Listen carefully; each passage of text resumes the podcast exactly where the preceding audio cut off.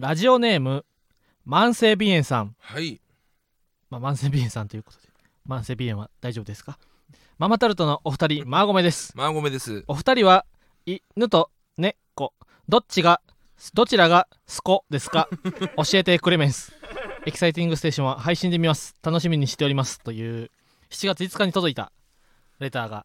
ネラーですね、はい前回森本さんが来てしまったんでちょっとああそうです読めなかったんですけれども。前回は本当森本さんがもう何も何もかも壊して帰ってた おしゃべり森本さんが。もう本当にすごかったですよ、はい。エキサイティングステーションありがとうございます。ありがとうございます。はい。皆さん、はい。たくさん見ていただきました。はい。感謝感謝ですね。ありがたいです。ねはい。本当にね、ありがとうございました。本僕はねうん。これねむずいよな。どっちかだもんうな、ん。その沈黙が正解？答え。え？ここれは沈黙が正解？答えない方。答えない。どちらも選べない。どちらも選べないってのはあるんだけどわかるもけどどちらか選ばないといけない局面は存在するわけじゃん。うん。根っこ猫猫あーちょはなっと待って。犬。犬もいいやろ。犬だな。わかるわ。猫はだってツイッターとかの動画で見る分にはな猫の圧勝やねそう圧勝だよ。んツイッターとか YouTube では猫のもう独壇場やねんけど、うん。いざね家に猫がいたら結構ソファーとかボロボロになるし部屋も臭くなるのよ。いや猫はね、うん。すごいよ。俺だってうん。あの塾講師やってた時にね、うんうん。やっぱ夏場大鶴ひまん先生のうん。悪臭っていう、うん。その事件が起こるぐらい 俺は臭かったわけなんやけうど、んうん。そうでも大鶴ひまん先生めっちゃ嫌われたわけよ。うん。臭すぎて。うん。あのデブ臭いって。うん。けどその後あのデブが臭いって。あのデブあのデブは臭いって。うん。でその後にそのアルバイトの子がうん。あの俺でもうん。え俺って思った時一瞬。うん。おう。痩せ痩せてるんだけどもうん。あれ？臭っって。おう。その俺はそのついに自分がうん。自分を臭いって自覚するまで臭くなったのかって一瞬思ったんだけどああ。獣臭いのよ。ほでめちゃくちゃすごい匂うのよ、でうんうんうん。みんな言えずにいたんだけどもアンケートで、ううん。その先生が臭すぎるみたいな、うん。大鶴肥満の臭いみんな忘れてえ？その先生によりヘイトが大きな臭いでそ打ち消されたってこと？打ち消されたんだよ。大鶴マンの臭俺としてはすごいありがたいんだけども、うん。で聞いたらやっぱ猫を2匹飼い始めたっていうのでう、ん。もう匂いがすごいついちゃったっていう。そうだよ。猫ってやっぱそう服にも匂いつくからなそう。そのその人はうん。普通に猫に顔にしょんべんかけられてもうん。気持ちいいって、いやそうそうそう。でも猫飼ってたら可愛いからそう許しちゃうんだって。しゃあないねそれは。でやっぱ他の人からしてみたら、うん。やっぱ匂いが受付のジムの人も失礼で「お疲れ様でした」って書いてあるとめちゃくちゃリセッシュで、シュッシュいや見たら傷つきますよこんなんって言いながら、うんけどそうだ匂いはねだ犬もけど確かにうん犬はそんなしないよね、まあ、外で犬はやっぱ外で飼うからな。外で飼ってるからかな。ただやっぱ猫が家におったらほんま最高やけどなその。いやわかるわ。うん。猫吸いしてみたいわ。ん？猫吸い。猫吸いっていうのは？その猫に顔を詰めてこう吸う匂いを吸う。あそんなん。めっちゃいいやん。もう YouTube でしか見たことないことを全部やってみたいわ、猫カフェとか行きでも猫触ったらあれだけどこう黒い服とか着たら毛だらけになるからな。うん。黒いそんだけザジーさんで慣れてるでしょ。いやそんなそこまでは毛だらけになれへんよ。そのザジー。ザジーはで別に抱っこせえへんし。あ靴下の裏やな。そのあー。ザジーの毛でムカつくのはその。なんか洗濯機回してな。うん。靴下ってこうひっくり返してさうん。洗濯干すやん。うん。ほんで乾いてな取り込んでなあのー、わかる裏面が表面になってるわけよ、うんうん。その洗濯してるわかる時はなわかるわかる。ほんでいざ履く時にあのひっくり返してあの表面を表面にするわけよ。そしたら中からな10本ぐらいザリの 毛もわもわもわって出てきてそれを毎回掴んでビニール袋に捨てるっていうのを毎回の怖い話。外へ出る時にすんねんから。いやーけどねうーん。猫ちゃんでも俺はやっぱその散歩とかを考えるとそその世話にかかる時間、うん。その一緒にいなく一緒にうん。いてあげなくちゃいけない時間が犬の方が長いのかなとも思うのよね。ういや俺代々木公園うの、ん。にドッグランあんねん。うん。で代々木公園のドッグランはな,、うん。なんか小型犬用と大型犬用と分かれてんねん。でそこへみんな犬連れてでドッグランの中にはな犬を持ってる人しか入られへんのよ。はいはいはいはいわはいうん。犬1匹につき大人1人や、うん。大人2人でうん夫婦で犬散歩してきたら、うん。本来夫婦どっちかしかドッグラン入ったらあかんねん、なるほどねで俺はほんまここだけの内緒やねんけど俺は犬持ってないけど たまに入ってる。ドッうんこれ本当に炎上だけしたくないな。これは炎上だけは避けたい炎上だけただ俺が1個言いたいのはな、うん。犬1匹につき大人1名人1名が、うん。ル基本ルールやねんルールやねんけど、うん。中にはな犬3匹で大人1人。あすごい。そういうことありか。そう。犬3匹一気に散歩して、おばあちゃんがおばあさんが一人でドッグランの中に入って犬を遊ば3匹を遊ばせたりしてるわけ、なるほど。あ。そのパッと見なうん。監視員からしたら、たまにこうチェックするときにうん。犬ペペペペペペペペペ25匹、うん。大人間。人間30とかになったらはい一旦ストップ。一旦ちょっとペアになってください。犬とペアになってくださいって言って、そのあぶれた5人をさこう見つけ出すかもしれん、うん。でも大体な犬の方が多いわけよ。うん、うん、ほんであじゃあバレないってことか。そうそうそう。ほんでなうん。ちょっと休憩しておお人間だけトイレで手洗ってまたジュースとか買ってドッグランに戻ってくるみたいな雰囲気を出して俺はちょっとドッグランの中に入ってうん。知らん犬とちょっと喋ったりすんねん。へえ。いいなあ、うんいやーけどそうだドッグランでもめっちゃ汚れるけどな靴とか。なまあねだドロドロだもんな。水道の近くにね、うん。水道の近くがやっぱ犬は人気やねん。水道の近く行ったら犬いっぱい集まってくるから、うん。俺も水道の近くに行きたいねんけど、うん。やっぱ白い靴とかやったらもうあかんくなるね、うん。もう。いやそうその外はやっぱ犬の圧勝。ただ俺職場やったら猫ちゃんかな。猫飼ってる職場あるもんね。うんうんうんうんあのやっぱそのキーボードこうやってキーボードの上にゴロンってなってきたそうそうそうそう日にはもう俺はもうねうん。ごめんなさいねでしたけども。俺やっぱ社長になったら、家はなやっぱソファーがボロボロになるのが、俺はちょっと無理ちょっと。うん。なごめんやね、うん。ただ職場に俺猫を導入するっていうのは俺、うん。みんな喜ぶと思うなだアレルギーの人もおるおるからな。うんよくないよ。俺めっちゃアレルギーやねん猫。あそうなん？一晩猫とおったらな、頭の後ろかゆくて寝られへんねん。じゃあでもやっぱ犬だな。そうそうそあのー俺がその大学3年生の時にうん。就活始まって、ううん。俺ほんと3月本当は出しちゃいけないんだけど内々定3月にもらってうん。3年の3月に。うん。そこの会社のまあ25人ぐらい内その内々定もらった人がいて、でじゃあその内々定の書類書きましょうっていう時になんか軽く相談っていうか大丈夫ですかみたいなうん。話し合いがあるわけよ。うん。で同期の一人がなんか1年目寮に入んなくちゃいけないっていうえ？会社がマンションのいワンワンフロアうん。借りてて1年目はみんなそこに住まわされるらしいうのよ、ん。でそこのマンションってうん。ペット OK ですかって同期が聞いたらしいのよ、あペットはダメなんですよって言って。えあの今私ペット飼っててちうん。ょっとこのペットがいるんで一人暮らしその寮入れないんですけども大丈夫ですか？みたいなうん。話したら、うん。ナイナイティ取り消されて。ええそうなんや。それうわめっちゃむずい判そのどうなん確かにだろうってな。なんかでも分からんなそれは。マジで。ま内々定って別に取り消されてもうん。文句言われへん文句言えないいし。なるほどね。けどだうん。そのそこで古いそのペットだからそのえこれど会社としてそうかどうなんだろうっていう。まあでもしゃあないよな。そう。その何とも言えんなっていう空気は漂った。LINE 内でうん結果的に3人しか入社してなかったからその会社。あ二十何人。そう。内々ってうん。あじゃあまあまあまあ。まあまあまあまあ。って話なんだけどそう。うん。わけ実際直面したらどうなんだろうなとは思うんだよな。ペット問題。だってペットカーにするだけでなめっちゃ家賃取れるらしいですそうね。の都内って、うん。そのマンション自体は古くてもペットカーのマンションが中心内からなんか23万上がった上がる。そでもそれでもやっぱ猫ういやわかるわ。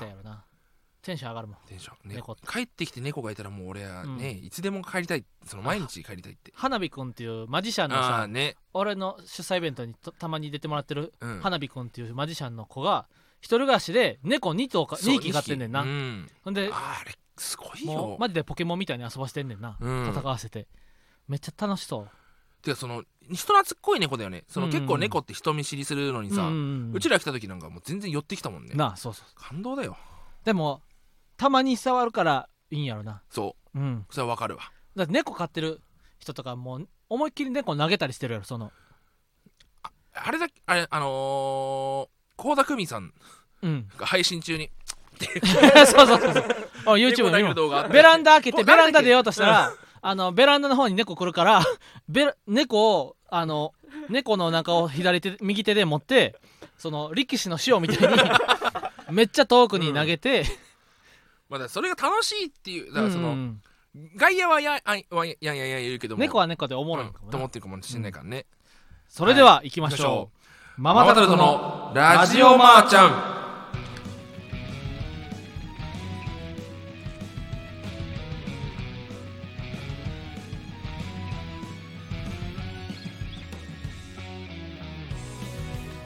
芸人ブームブームママタルトのラジオマーちゃん第63回目スタートしました。はーい。あ自己紹介しないの？あこんばんはママタルトの檜原洋平です。ママタルトの大鶴肥満です。この番組は雑誌芸人芸人芸人とスタンド FM がタッグを組んで行う出演者をお笑い芸人に特化させた番組です。YouTube でのエキサイティングステーションを経てスタンド FM より公式番組として毎週配信しています。いやー嬉しいねいやー嬉しいねよ。だってえー、63ってことは 7×9 やからな。うん。えー、7月20日はひまんさんのお誕生日。7何やそれ。月27日に。日原さんが9って。誕生日を迎えました。ありがとうございます、はいありがとうございます。YouTube でおめでとう配信もしていましたがその他にお祝いはされましたか？まあ、うちらはやっぱうちはやっぱそそのか組織うちの家族のメンバーからうんお祝いをもらいました、うんうんうん。ケーキもチーズケーキをボールでもらって全部食べていいよっつって。全部食べた、ー、うん。そのドラえもんの誕生日でドラえもんが大きいドラ焼きをもらって、ドラえもんっつってうん。ドラえもんにめっちゃ大きいドラ焼きをあげるみたくうん。お釣りひまんっつってチーズケーキホールで俺はもらいましたからね。誕生日に。誕生日に。ありがたいですね、僕もたくさんいただきそう。あのめっちゃラッキーなのがな LINE ギフトあるやん、そうこれ俺やっぱね、うん、すごいずるいって思っちゃった。幸運の持ち主やな、うん。その LINE ギフトがそうおとついか3日前ぐらいから。俺まずそもそも俺7月20日誕生日で LINE ギフトが、うん、えー、っとね2人か3人からもらったのかな誕生日にそれでもすごいことそうやで3人であありがたいと思って、うん。スタバのドリンクとケンタッキーのうん。ギフトをもらったんですよ。うん。嬉しいありがとうございますと思って。でひわちゃん。うん。7月27日7月誕生日。27ここでそのずるいことが起きたんですよ。26日ぐらいな LINE ギフトを初めて利用する人は50%オフのキャンペーンクーポンが配られてる俺の誕生日の前日そにれなんだよ、で大鶴マンさ俺7月27日にさ、うん、使えるのかなと思って、うん。ケンタッキーあ4ピース4ピース来た来た来た。ギフト来たやん、うん。で大鶴マンから「おま今日はお前が祝われる日だろ。う俺を祝ってどうする?」って LINE 来た、そうそうそうそうそうそうそうそほんでだから俺その誕生日前日にう、うん、LINE ギフトを初めて利用したら50%オフ、うん。だから俺正直ねもうスターバックス俺10人で行っても全員にドリンクい。やそれずるいって。いっぱいギフトも。ミスタードーナツもねドーナツいっぱい買える何しこれ？何これ？何これ？ローソンでもいっぱいお金お買いいやす物させてもらえる。ごいよね。す50%ごい。オフってだ単純にだ倍だよね。うん。うんって考えたらさうん。うん俺3のかけに6だけどうんその多分それよりも多くから言われてるから 単純にやっぱ数で俺負けてるから 悲しい話になっちゃうな。嬉しかった。う、ん。LINE 結構さ自分の誕生日登録してない人多くない？多い。なで LINE ギフトも俺使ったこと一回もなかったけどもそれうんうん。知ら急に来て50%オフですよみたいに来て、俺も ひばちゃんにねスタバのやつそうそうそうそう。700円のチケットをね買スターバックス今日もう毎週行けるわ、うん。スターバックス。今日行く？俺全然お金払ってでも行けるあそうだ。スターバックス。うん。スターバックスでもちょっとお腹壊すからなちょっと。冷たいし大きいし。700円まで使えんねん。そうだよ。で700円までやったら杯がい700円までの一杯だからそうそうそうそうそう。300円でも同じなんだよ。そうそうお釣りが出ない。アイスコーヒー S でもうんいいし。でもそれやったらせっかくやからさ確俺かに。あそしたらもうでっかい甘いやつ買うやん、うんフラペチーノね。そうそうそう。抹茶クリームフラペチーノ。俺お腹壊してまうねん。あれベンティー飲んだ日にはもういい屈強じゃないと絶対に崩すからな。そうそうそうそうそう。うん。いや誕生日プレゼントももらいましたしね。本当にありがとうございました、うん。ケーキもぷよぷよのケーキ。こ YouTube で YouTube で見てもらえれば見れるんですよ。ぷよぷよのケーキ、はい。あれ美味しかった。美味しかったね。あの俺アイシングクッキー大好きな。わかる、うん。アイシングクッキーってクッキーの上にあの模様描いてるやつ、うん。あの模様の部分俺大好きやね卵白と砂糖を混ぜてうん。色つけてるやつ、うん。俺あそこだけポリポリ食べるの好きやねん。であそこだけでできたぷよぷよあったから。あれすごいよね。あれ1個食うのにマジであれすご5分い時間かかるよね咀嚼もう。ん。俺あめあめみたいに、うん。昨日の朝方までぷよぷよ全部食べてた。う あの大鶴肥満ですらやっうん。ぱその1連鎖しか食べれなかったね。なあ。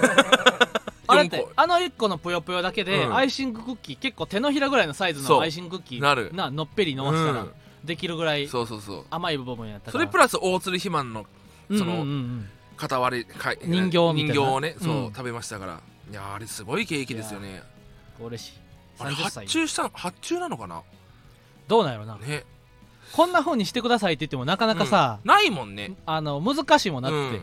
自分で作らんとさオーダーメイドの違うんです。大釣りマンさんはもっとハゲてるんですとかさその 大手ケーキ屋さんにもっと太ってていちいちな言わなあかんもんなそうそううそう。うん。いやそうなんですよ。誕生日ありがとうございます。ありがとうございます。30はい。歳、カンちゃんもあのストレッチーズカンちゃんも真空ジェシカ川又さんと宇野マンさすらいラビ宇野マンから、はいはいはい。マヌカハニいいね。ー1個1万円ぐらいするうん。えマヌー、カハニーもらったのよでマヌカハニーっていうのは喉に優しいそうですね。俺昔御用達。新喜劇の小籔さんがラジオで言ってたねもう10年以上前にはい、マヌカハニーっていうのがあるみたいな。ほんでお正月とかで吉本新喜劇なんか6公演ぐらいすんねんって1時間へーの。ほんで座長やったらメインやからうん、めちゃめちゃ突っ込むねん。1時間フルで。それを6公演こなしたらもう喉カラッカラになるそううん。かすれてしまうねんって、でそんな時に師匠が「これええねん小籔さん小籔君」って言ってマヌカハニーをプレゼントしてそれ舐めたら次の日全開したんやへえ。でそのめちゃめちゃいいマヌカハニーカンちゃんもらってで俺も2年前かのお誕生日にマヌカハニーもらったねんほんで、うん。あの俺実はそんそんなにな喉かれへんやん。そうね確かに。だから喉使った日にマヌカハニーをスプーン小さじ1杯舐めてたね、ん、でマヌカハニーな賞味期限1年半ぐらいやねんけど気ぃ付いたらなあと1ヶ月でマヌカハニー賞味期限終わるやんえうん。なって俺そっからな去年今年の2月かな R1 の時とか無駄になうるさい声 張ってああなるほど。わざと無駄に声出して喉をを痛めつけて、うん。ほんで家帰ってマヌカハニーいっぱい舐めてもう後半パンに塗って食べて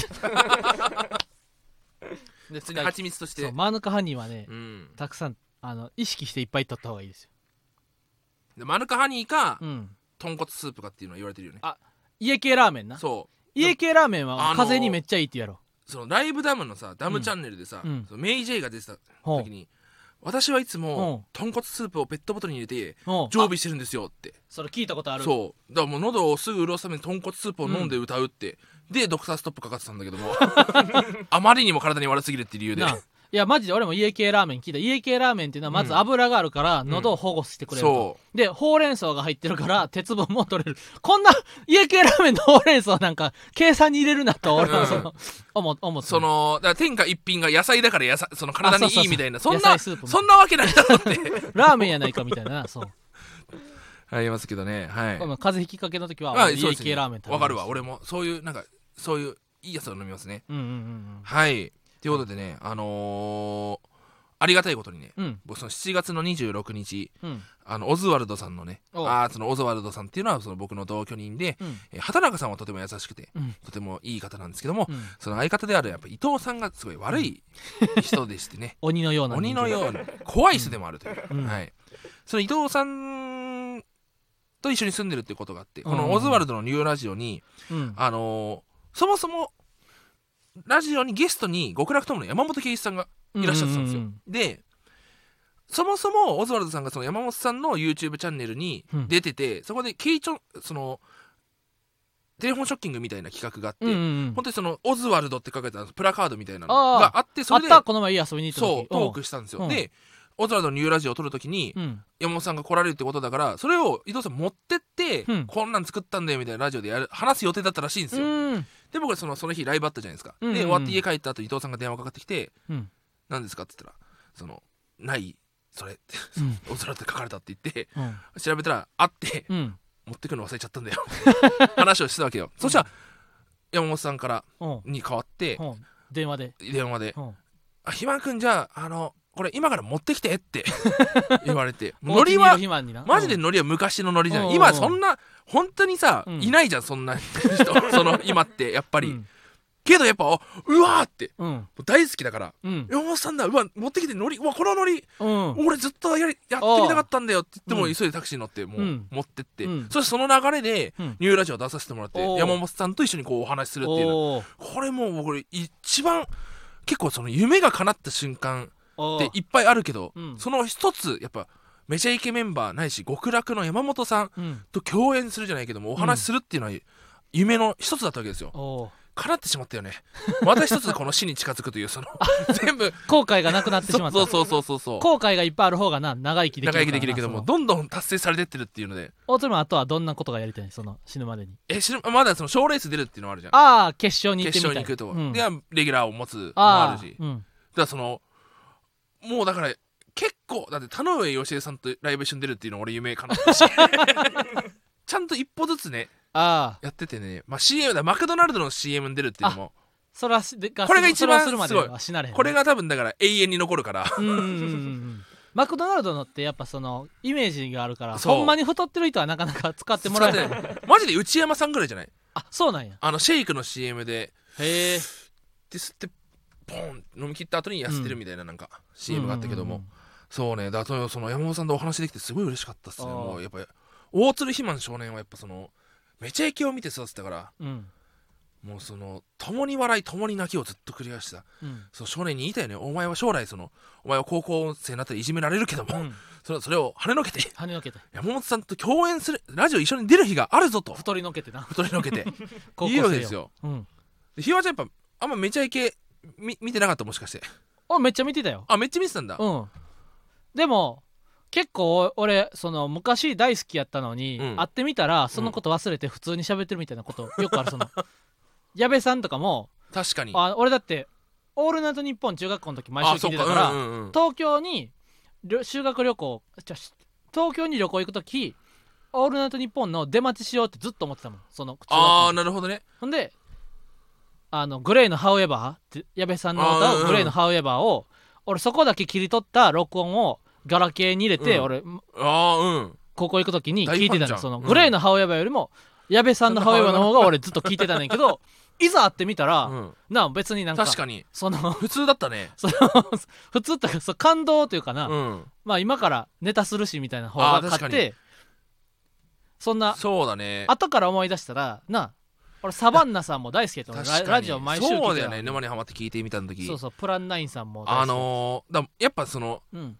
なんだろうね。その仕事っていうとすごいなんか、うん。その何なんかその何ちょっとシャレシャレ込んでんねんって思うかもしれないけども、うんうんそう仕事うちらもうん。うん仕事できてるからそれは合うだろうっていうのがあるかもしれない。だからだから一郎とかの方がテンション上がるうん確かに合そうわ。わけないと思ってたから。けど俺その気持ちでうん。いけたかもしれない。だからこのラジオは。急にそのあ家でゆっくり俺のあそっねかそっか。もうすごい部屋を部屋をきれいにしてそう確かに。個室ビデオみたいな部屋にしたわけですよ僕のやもんな。おおつるまんの今部屋。うん。個室ビデオみたいになってるそう大津ひまの部屋今個室ビデオみたいになってる。足元にパソコンデスクトップのパソコンを置いて。置いて、まあね、でソファーも買って、うん。もう 2, 二畳半の 部屋にも帝国を作り上げてな。作り上げたから、うん。そう。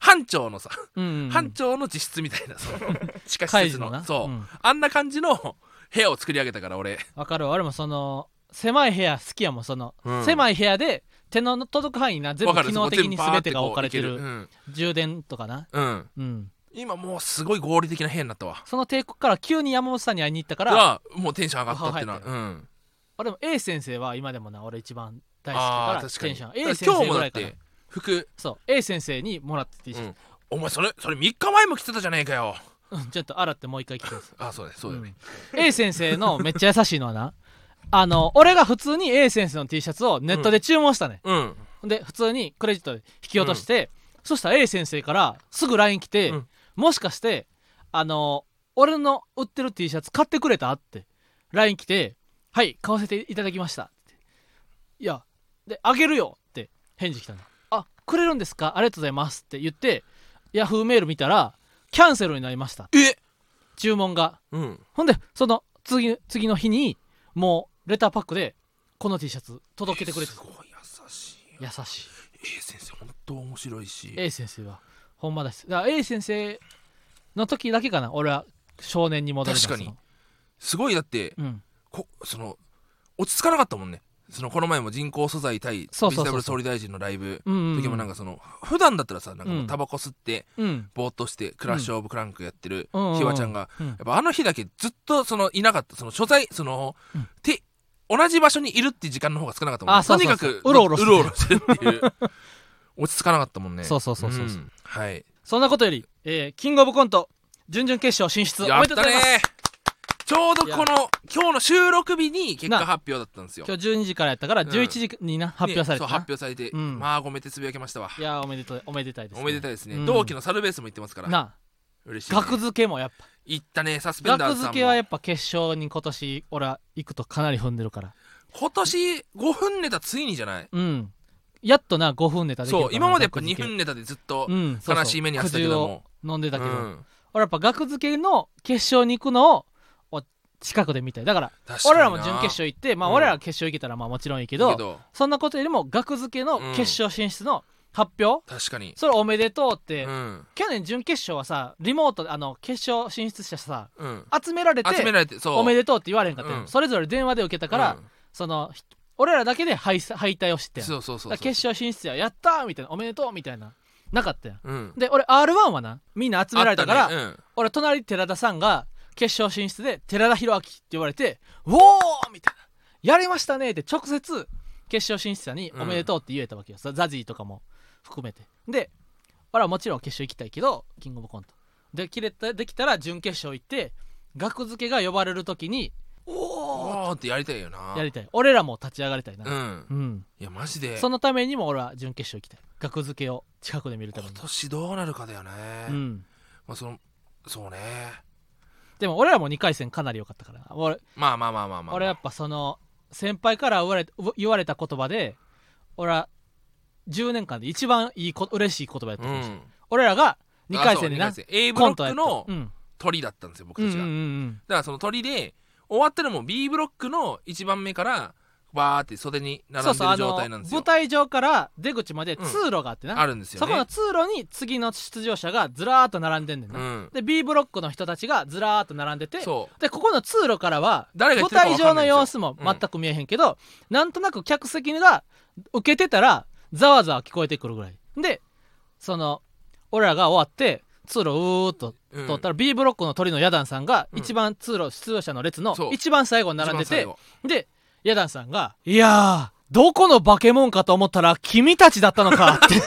一番嬉しかったね。俺らが結構受けたから、そうそうそうそう ヤダンさんが。ななんでお前たちか「よ。なんだよ。めちゃくちゃすごい化け物いると思ったよ。大鶴ひまんかかよよお前たちかよ。そうそう。それをなうん。あの加賀君と、うん。加賀屋の加賀君と夜ウォーキングした時うん。に言ったね、うん。ヤダンさんにこうこうこう言われて嬉しかったみたいな、で加賀君が「それヤダンさんから僕聞きましたよ」っえていうのもヤダンさんが昔うん。先輩から言われて嬉しかった言葉なんや、こうやってヤダンさんが昔舞台上でドカーンと受けて,、うん。受けて。ほんで帰ってきたらその袖にいた人に、うん。一体誰がネタして、うん。誰がこんなに受けてるのかと思ったら、そんなどどどこの化け物かと思ったら、君たちヤダンだったのか。ああそれ受け継がれた言われねて嬉しかったからっていうのを聞いてだから俺らもいいよ後輩に、行ってこう。うん。い、やだってう嬉しいもんね。そう。そ やっぱめちゃくちゃ嬉しかったもん、うん。うんうん嬉しかったもんね。はい。キングオブコントね。準決勝準決勝に行きたいですね今年も。うん。ここまで来た。よく出ちゃうんで人間は。え。君の手で切り裂いて遠い日の記憶を悲しみの息の根を止めてくれよ。さあ網に焼かれたカルビを食べてけ。イエーイ。ママタルトのラジオばあちゃん。そしてレター1個いただいております。はい。えー、っとです。ラジオネームアイアンマゼそばさん、アイアンマズマサバさんえー、日原さんひまんさんマーゴメです。マーゴメです。7月に入り気温が30度近くまで上がる日も増えてきましたね、はい。そろそろかの大人気コーナー創作怪談を復活させる時ではないでしょうか。我々リスリスナーに量をください。ということでついにね来ました。怪談募集。ぼー。えー今日が8月3日8月10日まで公10日開あちょっともう次回の収録日もちょっと予定ですけど言っといてもいいですか？あえっ、と次回の収録日は8月11日12時からですのでそれまでに怪談を募集しております。とっても怖い話を募集しております。ええ。いやでもこれもあ俺その俺も怪談好きでよくあの有名な話でなそのレンタル彼女という職にアルバイトに募集したと、はい。上京した女の子が、うん。ほんでうん親からの仕送りだけではあの生活できんからレンタル彼女でアルバイト始めて、ほんで、うん。そこで知り合った人が、うん。その私は女性と本当に話したことないと。うん。であの女性と話してどんな感じかちょっと分かんないんでうん。ちょっとお話をしてほしいとうん。いう依頼者の方が現れて、はい。ほんでその上京した女子大生の女の子は「あいいですよもちろん。分かりました」と。ほんで話してあげて。ほんでなんかこんなに女性と話して楽しかったこと初めてです。ありがとうございましたって言ってその女子大生の女の子も人の役に立てることができてよかったな。また2回目もあったらいいなと思ってやってたんだ。そしたら2回目あのーこれももしよかったらまた依頼者の方があのーこれクマのぬいぐるみ好きって言ってましたよね。クマのぬいぐるみどうぞ。僕買ってきたんで持って帰ってくださいって言ってありがとうございます。って言ってもらって帰ったね。であれ？ってなんか髪の毛切りました？みたいな。あそうなんです。やっぱ男性さっぱりしてた方が好きって言ってたんで僕散髪してきたんですよ。って言って一旦その日帰ったで3回目足引きずってきたね。ほんであれ？なんかどうしたんですか？いやちょっとスポーツで足怪我して。そんなことよりもクマちゃんのついたサンダルこれをプレゼントいたします。サンダルもらったね。ほんで次またあのあって来たら次はこう手を怪我してて。であいや全然そんなあの大したことない。なんか引っ越しの時に怪我して。って言ってまたこれクマのぬいぐるみですって言ってプレゼントもらった。でこうあるとその時からな女子大生がなんか体調おかしくなって出して。ほんでその階段のおとおお寺さんに行って お寺さんに行って何かありましたか？って聞いたらいや最近こんなもらい物がありました。みたいな。ほんでそのもらったクマのぬいぐるみを開けたら中から髪の毛とか爪とかわーっていっぱい出てきて。でこれはある部族に伝わる呪いの一種なんですと。そのもらった人が呪いをあなたにかけてるんです。だから最近体調おかしかったんですよ。っていう怖い話があってそこここからがいい話なんですよ。こういやいるここからいい話に。でそのお寺さんが言うにはな、うんこう呪いっていうのは結局全部自分に返ってくるんやと。うん。呪いというのはぜ結局全部自分に返ってくるんでただその人が、えー失敗しますようにとか思ってると結局全部因自業自得。人に呪いをかける業は全部自分が結局得ることになるんです。なんで呪いではなく人には祈りを捧げることがいいんですと。だからその例えば救急車が街走ってたら無事でありますようにと。こう祈るようにしたらいつかその祈り人が幸せでありますようにと祈った分が自分に返ってくるんでなるべく人が、えー不幸になりますようにではなく人というのはいいことがありますようにとみんなに祈ることであの全部自分に返ってくるんですよといういい話。いい話だな。そうだから俺はもうそうほんま気をつけようと思っていい話だな。うん。確かにヌーベイでもあったわ。うん。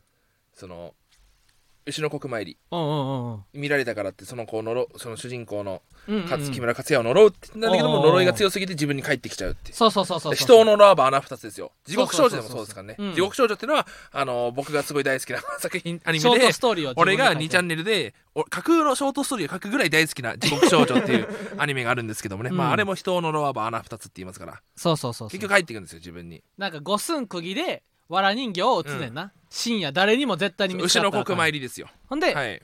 誰にも見つかったらあかん。呪いがパーになるんです、うん。でも誰にも見つかったらあかんけど深夜人気のいないところで五寸釘をコーンコーンコーンって打ってるから、寝てる人がなんとなく昨日夜中コンコンうるさかったなと思ってそこ見に行くと、うん。ほんでそこ見に行ったらのわら人形が打たれててで名前書かれてると。ほんでそう書かれてた人は誰かが自分のことを呪ってるんやと。こう疑心暗鬼になるわけよ。だからもしかしたら兄弟ちゃうか親ちゃうかと。そのいろんな人を疑った結果そう疑う疑う性格のせいでまた結果悪いことが降りかかると。ただこれは全部そういうのはう呪った本人にまた返ってくるんですよ。とだからこういう例えば書き込んだりそういうのは結局本人が呪いが返ってきてしまいますからだから俺はもう全部祈る。わほんまキングオブコントも全員準々決勝進出。今年の敗退者はありませんでしたという結果が出るように俺は祈ってた。な、えー皆様もこういった怪談話をどしどし応募していただければなと思います。ええ。身の回りにあった怖い話でも OK です、うん。怖い話はないからなやっぱり。いや怖い話はうな、ん。でも俺怖い話夏場やっぱあのディークがリビングで寝てたりしたら、うん同じ部屋でねルームメイトと僕真ん中で棚で仕切って寝てるんですけど、ディークが隣におらへん時は階段がよう聞かんねん。ディークが棚を隔てて隣で寝てる時には落ち着いて階段,、うん。階段を聞けるわけよその。あのー、こうあれすごいよね階段の YouTube、うん。ずっと見ちゃうわ。うん。俺が最近怖いと思ったのはほ駄菓子屋のおばあちゃんっていう話うん。これ調べたら出てくると思うんですけどめちゃくちゃ怖かったですね。えなんかその町の町でその独り身のおばあちゃんなんだけどうもみんなのおばあちゃんになりたいっていうことですごういその駄菓子屋で子供が集まってなんかその、みんなを孫のように可愛がってたんうん。ですよね。でその一人の子供がほなんかそのお店が万引きあったんですよ。で女の子がそのあの子がやりましたって報告来ておばあちゃん町のおばあちゃん私は町のおばあちゃんだからっていう正義心でみんなのおばあちゃんそうみんなのおばあちゃゃんだからすごい正義心で叱ったわけよ。んで親を呼んでね一体どういう教育をしてるんですかみたいなう言ったすごい責めたんだって。うん。そしたら次の日その万引きしちゃった女の子が自殺しちゃったのよ。え？ショックを受けて。ほでおばあちゃんああけど私はみんなのおばあちゃんだけどこれぐらいしなくちゃみたいな。あった後にそのまた次の日ぐらいにそのあの子が万引きしたって報告した女の子とう。ん親が来て、う。んあの報告しに来たんだけど実はうん。万引きしたのはその自殺した子じゃなくて、あの子がやりました。って言った子が万引きしててほその子がちょっとその嫉妬じゃないけどもううん。で言ったらそうなっちゃってって泣きながら報告受けたんだって、おばあちゃんは無実の子をほう叱って自殺自殺させちゃったっていうのでうん。逆にすごいおばあちゃんに非難が殺到しておばあちゃんそこで駄菓子屋で自殺をしたらしいのよ。そこが廃墟になってあるっていうのに肝試し行こうぜみたいな感じで話が始まるんですけどこれ結構めっちゃ怖かったな。怖かった。怖かった。ここからはお楽しみ。お楽しみでくださいこっからはちょっともそうの聞いたら死んでしまう。こっから先は聞いたら死んでしまう。怖すぎて。こう怖い話ってやっぱそのあるじゃん。こう一回怖って落とすじゃん、うん。そっからさらにもう一段階落とす。なそうそうそうそうそうそう。この二段構えじゃないけども、うん。どんどん進化してるよな。そうすごいよね。ああいうだからなんか考えなくちゃいけないかもしれないこういう話また。また夏考えなくちゃっつって、うん。夏終わった後に別に考える必要なかったなって なるんだけど結局。うん。うんそういうのがありますからね。ぜひとも。階段を募集しています。募集します。ということで芸人ブームブームママタルトのラジオマーちゃんは毎週火曜日23時に放送していきます。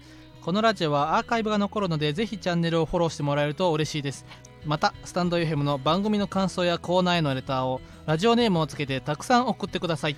えーこの番組の感想は、えー北京ダックラジマーでつぶやいてください。